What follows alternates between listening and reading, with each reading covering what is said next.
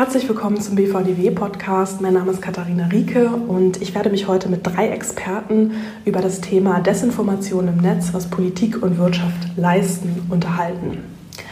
Die Corona-Pandemie gilt als Nährboden für die massive Verbreitung von gefährlichen Desinformationen im Internet. Wir sehen, dass immer öfter falsche Informationen, Bilder und Videos geteilt werden und das kann natürlich sehr gefährliche Auswirkungen haben. Ähm, nicht nur die Politik setzt sich mit dem Thema auseinander, sondern auch die Wirtschaft nimmt sich dieser Problematik an und entwickelt Ideen zur Bekämpfung von Desinformation. Auf politischer Ebene hat gerade die deutsche Ratspräsidentschaft, ähm, die am 1. Juli 2020 begonnen hat, das Thema sehr prominent auf die EU-Agenda gehoben und ähm, wir erwarten somit entsprechende Diskussionen im Rahmen eines European Democracy Action Plans, ähm, aber auch im Rahmen des Digital Services Act. beide Vorschläge sollen in diesem Jahr noch von der EU-Kommission vorgelegt werden. Ähm, längst stellt sich also sowohl die Politik als auch die Wirtschaft dem Kampf um die Wahrheit in der digital vernetzten Welt. Ähm, und wir wollen heute mit unseren Experten diskutieren, ähm, welche Leitplanken auf politischer Ebene gesetzt werden müssen und welche technischen Riegel auch Digitalkonzerne der Verbreitung von Desinformationen und gefälschten Bildern sowie Videos ähm, bereits heute vorschieben können und was möglich ist. Ähm, darüber sprechen wir heute mit drei Experten. Ähm, zum einen haben wir Sabine Frank, Head of Governmental Affairs and Public Policy bei YouTube dabei, Stefanie Walde-Scott, Leiterin Government Relations Zentraleuropa von Adobe Systems und den digitalpolitischen Sprecher der CDU-CSU-Bundestagsfraktion, Tankred Schipanski. Ganz herzlich willkommen. Um in die heutige Folge einzusteigen, würde ich vorschlagen, dass wir uns zunächst mit dem Begriff der Desinformationen auseinandersetzen. Also was sind für Sie Desinformationen? Wie würden Sie die Abgrenzung zwischen Desinformationen und illegalen Inhalten beschreiben und auch der Abgrenzung zu unbewusst geteilten falschen Informationen? Herr Schipanski, vielleicht möchten Sie beginnen? Fangen die Juristen an. ja, also wir haben ja keine juristische Definition. Also das äh, Verfassungsgericht hat ja verschiedene äh, Hinweise auf alle Fälle gegeben. Im politischen äh, bezeichnen wir als Desinformation nachweislich falsche oder irreführende Informationen, die mit dem Ziel der vorsätzlichen Beeinflussung oder Täuschung der Öffentlichkeit äh, verbreitet werden und gegebenenfalls eben die öffentliche Sicherheit und Ordnung erheblich stören. Ähm, oftmals sind eben diese Desinformationen gemischt mit seriösen Informationen, äh, weshalb eben die Gefahr einer direkten Falschmeldung äh, geringer ist, aber eben diese einer irreführenden Information äh, umso höher. Und äh, wir bewerten das sowohl politisch als auch juristisch immer in einem entsprechenden Einzelfall. Wenn wir das zu illegalen Inhalten äh, abgrenzen sollen, dann ist natürlich immer der in Inhalt illegal, äh, wo ein Gesetz diesen Inhalt letztlich äh, verbietet. Das Gesetz entscheidet also, was legal, illegal ist. Das betrifft natürlich dann die Äußerungsdelikte, äh, wie, wie, beispielsweise Volksverhetzung oder ähnliches. Da sind wir im illegalen Bereich und das andere ist eben die Abgrenzung zu den Desinformationen. Ja, ja, es ist insofern ja so eine Case-by-Case-Analyse. Das macht sicherlich auch nicht, nicht, so, nicht so einfach. Ähm, Frau Frank, vielleicht können Sie mal aus Ihrer Perspektive berichten, wie Sie damit umgehen und wie Sie das äh, bei YouTube sehen und äh, wie Sie da aktiv sind in dem Bereich. Ja, das mache ich gerne. Also ich kann mich der Definition ähm, da komplett anschließen. Also ähm, ich würde noch hinzufügen, dass dieses äh, bewusste Bemühen ähm, mit dem sozusagen mit Hilfe des offenen Internets passiert. Ne? Das, die rasende Geschwindigkeit und die schiere Größe die eingesetzte Technologien und äh, dass damit getäuscht wird oder irregeführt werden wird. Das sind, glaube ich, noch Eckpfeiler, die so für die Desinformation total wichtig äh, sind. Und wie Herr Schipanski auch richtig gesagt hat, das ist manchmal, aber sehr häufig nicht strafrechtsrelevant. Und, und dann ist die Frage, wie können wir und wie gehen wir damit um ähm, mit solchen Inhalten. Viele der Inhalte oder ein Teil der Inhalte verstoßen aber gleichwohl gegen unsere ähm, Community-Richtlinien. Ähm, also das können ganz unterschiedliche sein. Also zu den Richtlinien, gegen die sie verstoßen können, können Spam sein oder irreführende Praktiken zum Beispiel oder Betrug oder Identitätsdiebstahl. aber selbstverständlich auch Hass und Belästigung, wo wir dann wieder die Schwelle zur Strafrechtsrelevanz haben. Wie gehen wir grundsätzlich damit um? Also vielleicht sozusagen einen großen Schritt nochmal zurück. Ähm, die, als amerikanisches Unternehmen haben wir eine Mission. Ich glaube, die ist total wichtig in diesem Kontext, weil die Mission von Google ist, die Informationen der Welt zu organisieren und allgemein zugänglich und nutzbar zu machen. Und Verbreitung falscher und irreführender Informationen untergräbt diese Mission natürlich ganz fundamental. Deshalb äh, legen wir so viel Wert auch darauf, gegen Desinformation sehr aktiv anzugehen. Und äh, aus meiner Sicht sind es ähm, am Ende drei Bereiche, um das zu tun. Das eine ist äh, Qualität als wesentlicher Faktor bei unseren eigenen Bewertungssystemen. Das zweite ist, glaube ich, total wichtig, Nutzern Kontexte zu geben. Ähm, und das dritte, was wichtig ist aus meiner Sicht, ist, dass man den böswilligen Akteuren entgegenarbeitet. Und das kann man sehr unterschiedlich machen. Vielleicht kommen wir gleich im nächsten Schritt nochmal zu, was genau wir auf unseren verschiedenen Plattformen tun, um diese sozusagen drei Strategien mit Leben zu füllen. Mhm. Dankeschön. Äh, Frau Waldes-Scott, wollen Sie sich da anschließen mit Ihrer Einschätzung?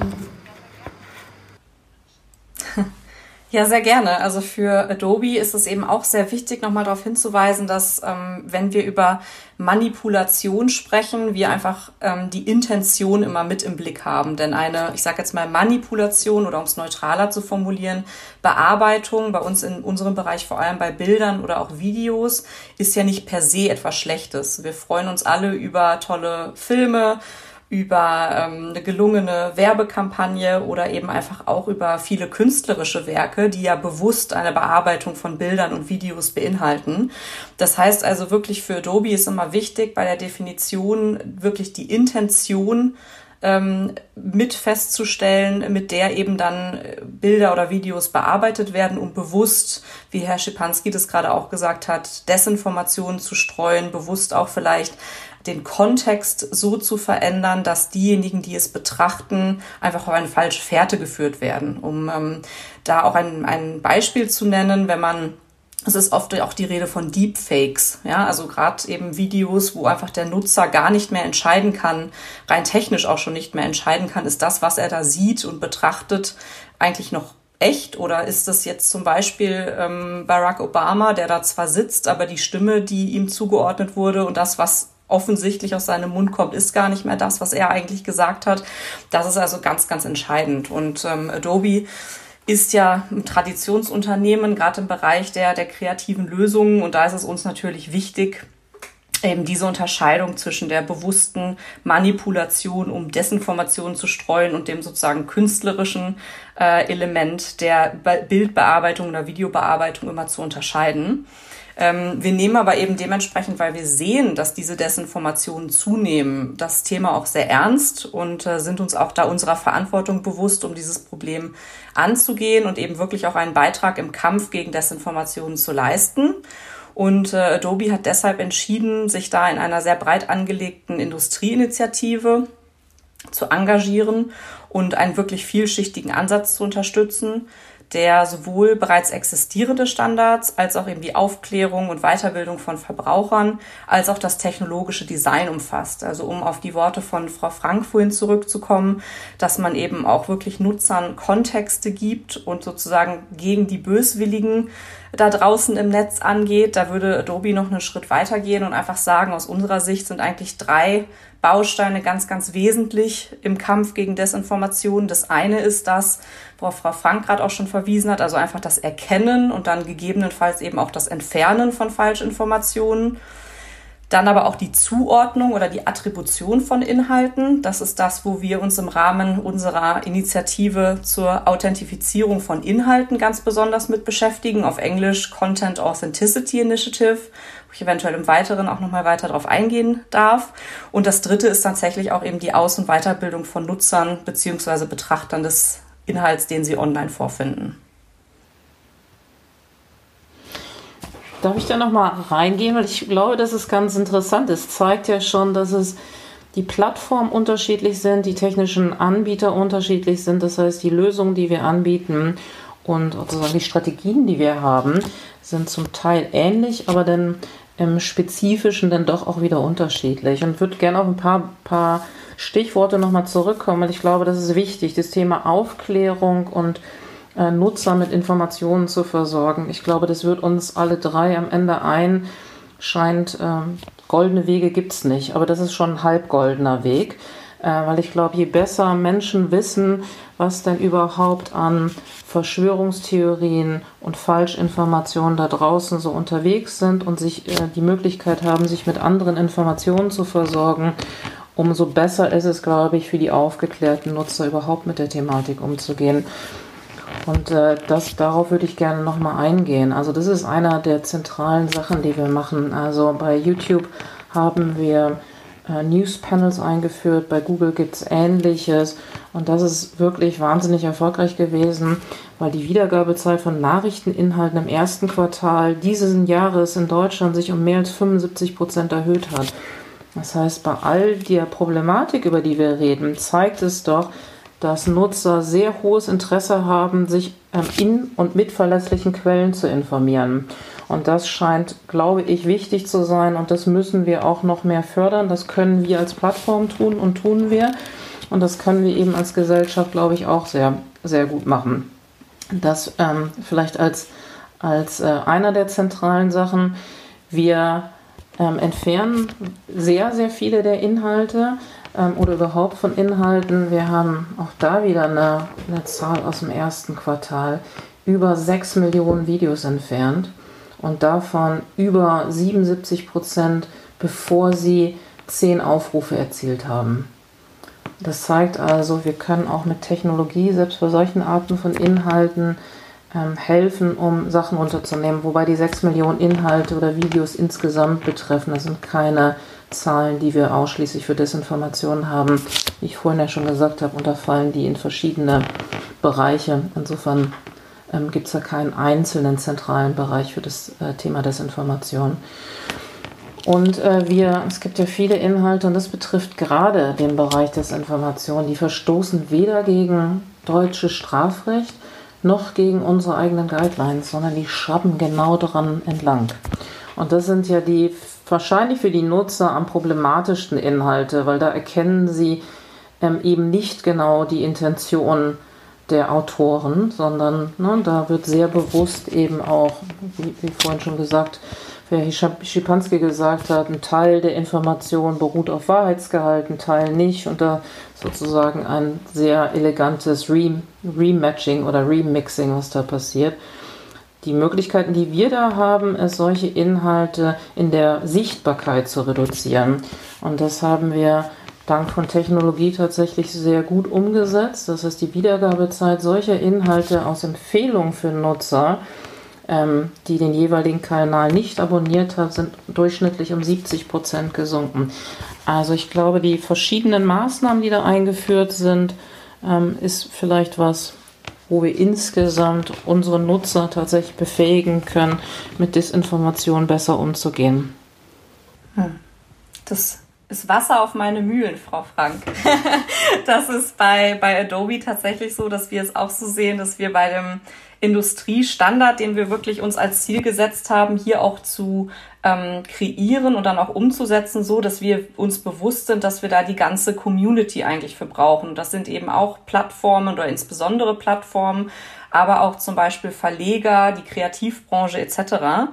Und wir haben da gemeinsam eben ursprünglich im November 2019 noch mit Twitter und der New York Times eine Initiative gestartet, die ich eben gerade schon erwähnt habe, die Content Authenticity Initiative und ähm, die soll tatsächlich einfach einen Standard schaffen für die Zuordnung oder auch die Attribution von Inhalten. Und das gibt wiederum den Guten in der Branche, also jetzt renommierten Medien oder auch eben Künstlern eine Möglichkeit, ihre Werke, die sie online stellen, zu authentifizieren das ist die eine Seite der Medaille. Auf der anderen Seite haben wir dann aber durch einen, man kann sich vorstellen, wie so eine Art Marker, der geschaffen werden soll, wo einfach entsprechend relevante Änderungen, die an einem Bild oder einem Video vorgenommen wurden, auch für den jeweiligen Betrachter nachvollziehbar sind. Das heißt also, wenn zum Beispiel etwas komplett aus dem Kontext gerissen wurde, würde das aufgrund dieses Markers dem Nutzer deutlich gemacht und er kann dann eben entsprechend selber entscheiden, für wie vertrauenswürdig und für wie authentisch er oder sie das sieht, was er da gerade betrachtet. Ähm, und das ist eben genau das, was wir mit Attribution oder Zuordnung auch von Inhalten meinen. Wir sind auch der absoluten Überzeugung, dass die Erkennung oder auch das eventuell das Entfernen von falschen Inhalten auch weiterhin ein Muss ist. Aber da sind wir uns sicherlich auch alle einig, dass es immer auch ein bisschen ein Kampf gegen Windmühlen ist, weil man ja immer ein Stück weit hinterherhinkt. Da wird die Technik immer besser. Frau Frank, Sie sagten gerade auch, wenn es weniger als zehnmal geteilt wurde, von zehn Nutzern betrachtet wurde, ist es schon möglich. Ähm, aber natürlich ist es eben immer dann ein Kopf-an-Kopf-Rennen und im Endeffekt muss man immer erstmal die Inhalte, die falschen Inhalte online haben, um sie dann erkennen und bekämpfen zu können. Und deswegen sind wir bei Adobe davon überzeugt, dass eben die Zuordnung von Inhalten langfristig gesehen wirklich auch die Kernkomponente im Kampf gegen Desinformationen sein könnte oder ist. Und äh, ja, wir da natürlich eben, wie gesagt, entsprechend auch auf eine Zusammenarbeit in der gesamten Branche und äh, wirklich auch äh, unter Überne über Unternehmen hinweg etc. darauf angewiesen sind, dass dieser Standard idealerweise möglichst breit äh, angenommen wird und auch eingesetzt wird. Vielen Dank. Jetzt haben wir ja schon viel über ähm, die Initiativen der Unternehmen gehört. Vielleicht, Herr Schipanski, vielleicht können Sie darauf mal reagieren, aber auch gerne uns einen Überblick geben, ähm, was dann bereits politisch gesehen in Deutschland und auch Europa in dem Bereich schon angestoßen wurde oder auch geplant ist. Ich glaube, wir sind da auf einer ziemlichen gleichen Wellenlänge äh, wie die Wirtschaft. Wir haben uns ja damit sehr intensiv beschäftigt, verschiedene Anhörungen im Parlament gemacht, aber auch regierungsseitig. Und insbesondere auch die Wissenschaft sagte eigentlich im Mittelpunkt der ganzen, des ganzen Geschehens steht wirklich die Aus- und Weiterbildung des Nutzers. Wir wollen gemeinsam mit den Initiativen der Wirtschaft äh, die Resilienz äh, in der Gesellschaft äh, stärken zum Umgang mit falschen und irreführenden Informationen. Das ist auch genau das, was jetzt bei der EU-Ratspräsidentschaft im Mittelpunkt steht. Resilienz also als eine Art Widerstandsfähigkeit gegen äußere Einflüsse. Man hat das früher mal ein bisschen verkürzt, nur mit Medienkompetenz. Wir haben dann verschiedenste Maßnahmen ergriffen, äh, Bundeszentrale für politische Bildung, die Landesmedienanstalten in den Schulen, das Familienministerium, das Forschungsministerium. Ähm, leider Gottes haben wir aber dann noch keine einheitliche Strategie, wie wir eigentlich flächendeckend äh, die Menschen dazu erreichen. Und wir müssen schauen, wie wir diese ganzen guten Initiativen, die wir in der Wirtschaft haben, eigentlich auch mal national bündeln äh, und entsprechend wirklich äh, in die Fläche zu bringen. Also ich glaube, das Thema Resilienz und dieser Nutzer, das ist die zentrale Antwort, äh, die wir äh, geben wollen. Dann natürlich, äh, es wurde gesagt, erkennen und entfernen. Äh, bei den Entfernen, das ist immer eine Gratwanderung, da haben wir viele äh, Diskussionen. Wir wollen auch keine Zensur äh, machen oder ähnliches, aber wir müssen natürlich die Menschen schon vor Falschinformationen ähm, schützen. Äh, von daher bin ich dankbar, dass Frau Frank angesprochen hat, diese neuen Technologien, die wir auch ausdrücklich in Forschungsprojekten des Forschungsministeriums äh, ja, unterstützen, eben Desinformation durch KI beispielsweise äh, zu erkennen. Äh, und da legt die Wirtschaft schon gut vor. Das begleiten wir auch. Äh, und eben auch diese Nachprüfbarkeit, es wurde gesagt, eben wurde etwas in dem Video geändert, wie ist der Kontext, das ist auch da haben wir noch keine Vorschriften, will ich sagen, müssen wir irgendetwas kennzeichnen, wie das Twitter jetzt beispielsweise macht. Aber da überlegen wir natürlich. Ich möchte nur festhalten, dass natürlich in Europa das Ganze möchte ich sagen, relativ gut läuft, aber besser läuft, weil wir eben schon vor der letzten EU-Wahl im Oktober 2018 einen EU-Verhaltenskodex zur Bekämpfung von Desinformation äh, ja, von der Kommission äh, bekommen haben, den Google und viele andere auch unterzeichnet haben der jetzt, ich glaube im Mai 2020 war nochmal ein Zwischenbericht dazu und ich glaube, äh, dieser Verhaltenskodex dient eben jetzt auch diesen Actionplan, den wir äh, auflegen wollen im Rahmen unserer Ratspräsidentschaft. Äh, und durch diesen Verhaltenskodex haben wir, glaube ich, schon auch in der EU eine Menge diesbezüglich erreicht. Ganz anders, als es beispielsweise in der USA stattfindet. Mhm. Und äh, vielleicht, Frau Frank, äh, wollen Sie noch mal auf den Verhaltenskodex eingehen? Es ist ja in der Tat ein großes Instrument, ähm, zusammen mit den Plattformen mehr, mehr zu erreichen oder das zu bekämpfen, Desinformationen. Ähm, da sollen ja jetzt, es soll ja noch weiterentwickelt jetzt werden, ähm, mit, soweit ich weiß, vielleicht monatlicher Berichterstattung. Ähm, und Sie müssen da ja Zahlen, Daten, Fakten sozusagen äh, einreichen zu der Thematik. Genau, das tun wir ja schon, schon die ganze Zeit. Wir waren ja äh, Gründungsmitzeichner in der Tat, äh, wie Herr Schipanski richtig gesagt hat. Und ich glaube, das ist auch ein guter Weg. Also gerade das Thema Desinformation, haben wir gesagt, ist ja so fluide und äh, beweglich und so schwierig juristisch greifbar, dass ich finde, dass gerade da sich die Stärke von Selbst- äh, oder Verhaltenskodizes, Selbstregulierung der Wirtschaft zeigen und ich auch Verständnis habe für das Thema ähm, erhöhte Transparenz, damit wir, glaube ich, alle noch besser verstehen, was sind es denn überhaupt für Phänomene, über die wir reden und was kann, was kann passieren. Ähm, das ist ja auch überprüft worden. Insofern, ich glaube, wir befinden uns da auf einem guten Weg. Und äh, wie gesagt, mir scheint das auch genau das richtige Instrument zu sein, um mit diesen Themen umzugehen. Und wir werden jetzt auch die ähm, erhöhten Intervalle, die von uns abgefordert werden, natürlich auch einhalten und da ähm, sozusagen den Transparenzverpflichtungen nachkommen. Also ich finde, bei vielen der Themen ist genau das zum einen das Thema Transparenz und zum anderen das Thema ähm, Aufklärung richtig. Insofern freue ich mich da auch nochmal zu gucken, wie kriegen wir das nationalstaatlich hin, welche Rolle und Unterstützung können wir da auch als Unternehmen bieten. Und ein Teil der Initiativen, das muss man gucken, ob man das jetzt auch dahin kriegt, außerhalb oder überhalb von Deutschland ausgehen, vielleicht von Deutschland auch in andere Mitgliedstaaten dann zu übertragen. Wir haben ja hier, Herr Schipanski hat es ja gesagt, mit der Bundeszentrale für politische ähm, Aufklärung und den Landesmedienanstalten sehr viele Ressourcen sozusagen aus dem öffentlichen und halböffentlichen Bereich und es gibt sehr viele Ressourcen aus der Wirtschaft und äh, sozusagen da eine Möglichkeit zu suchen, auch zwischen den staatlichen Akteuren und den Aufsichten ähm, und eben der Wirtschaft zu gucken, wie kriegt man das an die Bevölkerung transportiert. Da sehe ich noch wirklich Luft und eine Möglichkeit der guten Kooperation zwischen diesem Dreieck der Akteure. Und da wären wir sehr offen und dankbar tatsächlich für noch mehr Gemeinsamkeiten, nicht dass sozusagen jeder sein eigenes Süppchen kocht. Ja, ja, das kam ja auch schon äh, bei Herrn Schipanski auch schon heraus, dass sozusagen ganz viel gemacht wird an unterschiedlichen Fronten, aber das Ganze vielleicht noch ein bisschen besser gebündelt werden kann. Ja, in der Tat. Ähm, vielleicht wollen wir noch mal ganz kurz auf ähm, so ein bisschen tech die technischere Ebene gehen. Ähm, der Möglichkeiten, äh, wie zum Beispiel die Content Authenticity Initiative, ähm, sozusagen Bilder oder auch Videos ähm, zu kennzeichnen, das, was verändert wurde, etc. Gibt es da vielleicht, äh, gibt es da von Adobe schon Vorschläge, konkretere, oder ist das noch in der Ausarbeitung?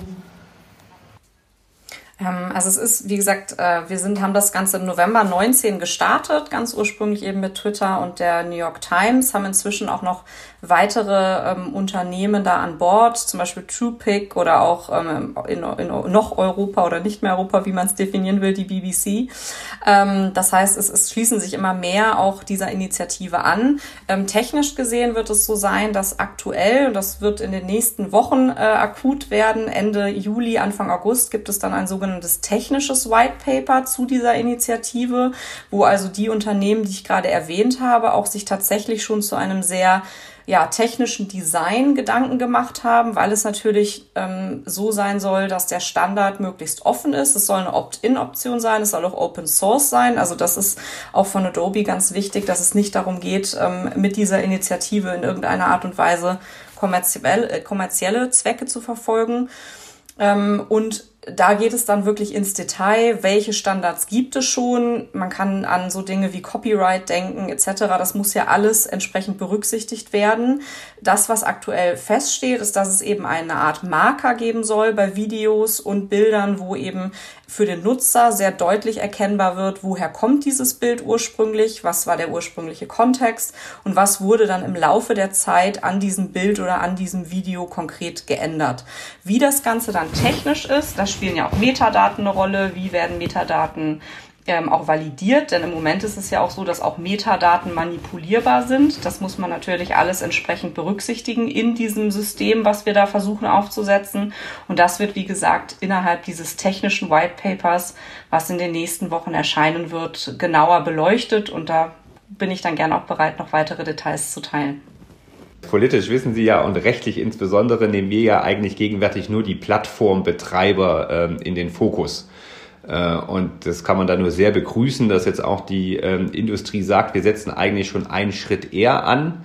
Äh, in der Pflicht sind gegenwärtig in der Tat nur die äh, Plattformbetreiber als Distributoren. Ähm, aber wir sehen das beim Netzwerkdurchsetzungsgesetz, sehen da auch eine sehr gute Kooperation bei ähm, vielen Dingen. Äh, aber ich finde es also wirklich gut, weil natürlich durch die Bildsprache äh, und deren Manipulation das einfach äh, zunimmt. Ne? Wir haben wesentlich mehr Bewegtbild in allen Bereichen und es ist, da ist natürlich eine Regulierung wesentlich schwieriger. Von daher ist es wirklich eine spannende und gute Initiative zu sagen, äh, anzusetzen, was wurde da geändert. Äh, und also ich kannte die noch nicht, von daher lernt man auch beim BVDW immer etwas Neues. Und, äh, und vielleicht ist es dann für die Frau Frank als Plattformbetreiber natürlich auch eine, eine, eine Hilfestellung, eben zu sehen, wow, äh, da ist was angepasst, da muss man halt besonders drauf äh, aufpassen, weil gegenwärtig wirklich nur die Plattformbetreiber äh, da gesetzlich in irgendeiner Art und Weise also betroffen sind, aber nicht die Urheber selber. Ja, weil ich angesprochen bin, reagiere ich vielleicht gerne auch darauf. Ähm, soweit ich weiß, sind unsere Kollegen in den USA ja auch im Austausch miteinander und wir ähm, beobachten das mit Interesse und sind gespannt auf das White Paper und äh, das passt natürlich, glaube ich, ganz gut auch in eine Logik, die ja viele der Plattformen schon äh, betreiben und betrieben haben, nämlich das Faktenchecking, ähm, wo es letztlich darum geht, Informationen aus dritten verlässlichen Quellen Nutzern zur Verfügung zu stellen und äh, so, dass sie sich selbst dann wieder Gedanken machen können über den Ursprung des Inhalts. Wir selbst machen das schon seit vielen Jahren auf der Google-Suche und Google News und sind vor einigen wir sind letztes Jahr angefangen, tatsächlich auf YouTube das zu machen, in den Wahlen in Brasilien und Indien, also die größten demokratischen Wahlen, die wir sozusagen auf der Welt hatten. Damals wollten wir einfach sehr frühzeitig auch mit Faktencheck ähm, sozusagen Menschen zusätzliche Informationen geben, haben das jetzt vor wenigen Wochen ausgerollt, auch in den USA und schauen nun, wie wir das nach Europa oder in Europa ausrollen können. Die Herausforderung und Frage, glaube ich, ist ja immer, wie kriegt man möglichst ein, sozusagen ein breites Portfolio an den Organisationen hin, die die Faktenchecks tatsächlich machen, dass man da sozusagen kein Bias, keinen immanenten Bias hat. Und äh, sozusagen mit der Aufgabe beschäftigen wir uns gerade. Insofern, ich bin sehr gespannt, von äh, sozusagen Ihr White Paper zu lesen und dann sprechen wir gerne auch dazu weiter darf man da auch sagen, je besser da natürlich die Privatwirtschaft ist beim Thema Faktenfinder oder Faktenchecken, äh, desto weniger ist natürlich dann auch die äh, Politik gefordert. Äh, Sie wissen ja, dass wir den viel oder sehr intensiv auch auf den öffentlich-rechtlichen Rundfunk in Deutschland bauen. Die Tagesschau hat so etwas wie den Faktenfinder. Und eine Antwort auch von der Wissenschaft ist ja zu sagen, baut den öffentlich-rechtlichen Rundfunk stärker aus weil ich da eben Unabhängigkeit, Seriosität äh, habe und das eigentlich schon per se äh, Fake News äh, verhindern kann, beziehungsweise auch genug Ressourcen da sind, um eben entsprechende Fake News auch äh, zu erkennen. Der scheidende Intendant des Bayerischen Rundfunks äh, hat gar ein öffentlich-rechtliches Facebook äh, vorgeschlagen. Da konnte sich jetzt die Politik noch nicht durchringen. Ähm, will aber nur sagen, dass also eine Antwort stets und ständig auch in der Politik ist, zu sagen, wenn das die großen privaten Betreiber nicht hinbekommen, muss man der staatlicher Seite im weitesten Sinne irgendwie reagieren. Und von daher, je besser und intensiver die Initiativen, desto weniger ist es notwendig, äh, staatlicher Seite da nachzuholen. Nochmal ein großes Lob zu diesem Verhaltenskodex. Das hat ja bei der EU-Wahl damals ausdrücklich geholfen. Äh, und wir hoffen jetzt, dass diese jetzt im Rahmen der Ratspräsidentschaft, diesen Actionplan, den wir auflegen wollen, äh, dass das auch für zukünftige nationale Wahlen hilft, denn wir haben ja im nächsten Jahr beispielsweise auch Bundestagswahlen. Ja. Super. Wir ähm, müssten auch schon langsam zum Ende kommen mit unserer heutigen Folge. Vielleicht, ähm, wir haben schon kurz darüber gesprochen, was notwendig ist, aber vielleicht von jedem nochmal sozusagen ein Wunsch für die nächsten sechs Monate Ratspräsidentschaft, ähm, was in diesem Bereich angestoßen werden sollte. Ich glaube, wenn ich starten darf aus Adobe-Sicht, was sehr, sehr wünschenswert ist, dass einfach die wirklich die Ko Koordination und auch die Kommunikation zwischen Wirtschaft und Politik gerade in den nächsten sechs Monaten da noch mal enger wird, als sie es bislang schon ist. Denn wie Herr Schipanski ja auch sagte, äh, umso besser die Industrie arbeitet, desto weniger muss die Politik eventuell tun. Nichtsdestotrotz glauben wir als Industrie natürlich auch, dass die Politik da eine ganz, ganz wichtige Rolle spielt, vor allem wenn es eben auch um die Aufklärung von Nutzern und Verbrauchern geht. Das heißt, ich glaube, gerade dieser Education-Aspekt, der wird sicherlich von der Wirtschaft auch vorangetrieben, aber gerade im Bereich auch der politischen Bildung ist es aus unserer Sicht ganz, ganz wichtig, dass eben dann auch von der Politik die Maßnahmen unterstützt werden. Ähm, ich denke, gerade auch aus politischer Sicht ist es ja nicht wünschenswert, dass Menschen so verwirrt von allen Online-Informationen sind, dass sie im Endeffekt keiner Information mehr trauen. Ich denke, das ist was, was wir auch gemeinsam verhindern müssen, weil das eben auch ja Demokratie aus, aus Demokratiesicht wirklich gefährlich werden kann. Ähm, und deswegen eben gerne von meiner Seite auch das Angebot, hier in den intensiveren Dialog noch einzusteigen, um da einfach für alle Seiten die besten Lösungen zu finden. Soll ich mal weitermachen? Dann überlassen wir der Politik das Schlusswort. Äh, gebührt ihr mir auch. Ähm, ich kann mich natürlich bei ganz vielen der Sachen anschließen. Wir haben ja eingangs schon gesagt, dass Desinformation wirklich ein gesamtgesellschaftliches äh, Problem oder eine Aufgabenstellung ist. Und deshalb kann ich mich meiner Vorrednerin nur anschließen. Ich glaube, es wäre gut, wenn die Bundesregierung im Zuge der Ratspräsidentschaft äh, die Beteiligten, die wirklich alle an einem Tisch sitzen müssten, nämlich Nachrichtenredaktionen sind vorhin angesprochen worden, Faktenprüfer, zivilgesellschaftliche Organisationen, aber auch Forscher und die Politik selbst neben den Unternehmen zusammenzubringen, um zu gucken, wie kann man tatsächlich gemeinsam arbeiten, sowohl was die Faktenlagen angeht, als auch was das Thema Medienkompetenz angeht, dass wir von dieser Zersplitterung ein bisschen weiter wegkommen. Und ich bin dann sicher, dass es äh, der Bundesregierung gelingen wird, neue Impulse zu setzen und sozusagen auf der Selbstverpflichtung aufbauend dann noch weitere Initiativen zu setzen. Ich freue mich sehr, dass Herr Schipanski die Selbstregulierung da so lobigend ähm, erwähnt. Ich finde auch, das ist genau der richtige Weg, das richtige Instrument, das man jetzt zur Hand hat. Und äh, würde mich freuen, wenn die Bundesregierung sozusagen mit der Industrie gemeinsam an dieser Themenstellung, an dem, der, der Themenstellung arbeitet, weil ich glaube, eins ist auch klar, keiner hat Interesse, dass das Phänomen weiter ausgebreitet wird, sondern wir alle haben das gemeinsame Interesse, den Bürgern, unseren Nutzern verlässliche und vertrauenswürdige Informationen zur Verfügung zu stellen. Das ist eine Grundlage des demokratischen Handels und da sitzen wir alle in einem Boot und äh, das Boot sollten wir auch rudern ja, dann kann man sich den beiden Vorrednerinnen da auch nur anschließen als großer Wunsch für die EU-Ratspräsidentschaft. Ich glaube, das große Wort ist ja da auch digitale Souveränität. Das betrifft ja jetzt nicht nur das Thema Falschinformation, das betrifft die digitale Infrastruktur, die Datenkompetenz, der Datenzugang mit verantwortungsvoller Nutzung. Aber ich denke, ähm, insbesondere betrifft das eben unsere europäischen Werte und Grundrechte, die es da äh, auch bei dieser Datenpolitik ein ganzes Stück äh, zu verteidigen gilt. Äh, wir müssen ja sehen, dass äh, in manchen Ländern, äh, auch Demokratien, ganz bewusst eben mit diesen Falschinformationen Politik gemacht wird, dass da Mehrheiten organisiert werden. Und ich glaube, wir müssen unsere Demokratie so stärken, dass wir da gar nicht in Versuchung geraten. Daher ist diese Resilienz ein ganz wichtiges Thema. Bin auch dankbar, dass da so gute Vorschläge auf dem Tisch liegen. Wir werden diesen Actionplan entsprechend voranbringen.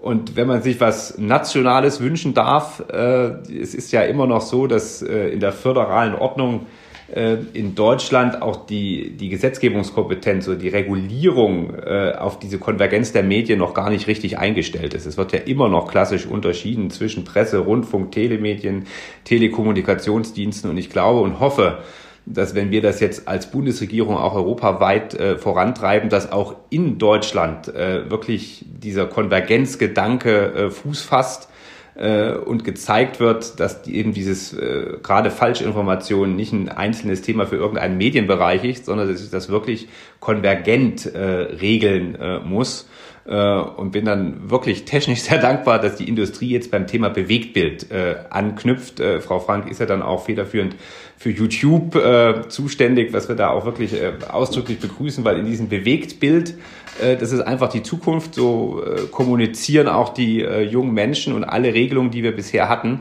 haben eigentlich an diesem Bewegtbild äh, noch gar nicht richtig ansetzen können. Und diese Produktion ist so einfach geworden, Äh, die Erreichbarkeit ist, äh, also diese Aktualität, Suggestivkraft, Breitenwirkung kriege ich eben auch durch ein kleines äh, Video hin.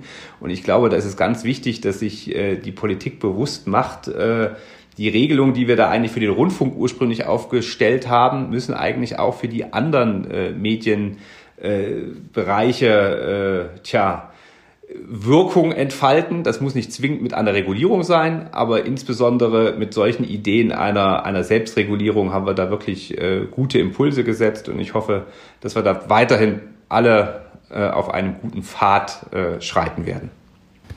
Vielen Dank für dieses Schlusswort. Dann bedanke ich mich ganz herzlich für das Gespräch ähm, und dann werden wir den Ball weiter aufnehmen in den nächsten Monaten und das Thema natürlich gemeinsam weiter verfolgen. Ganz herzlichen Dank und auch ganz herzlichen Dank allen fürs Zuhören.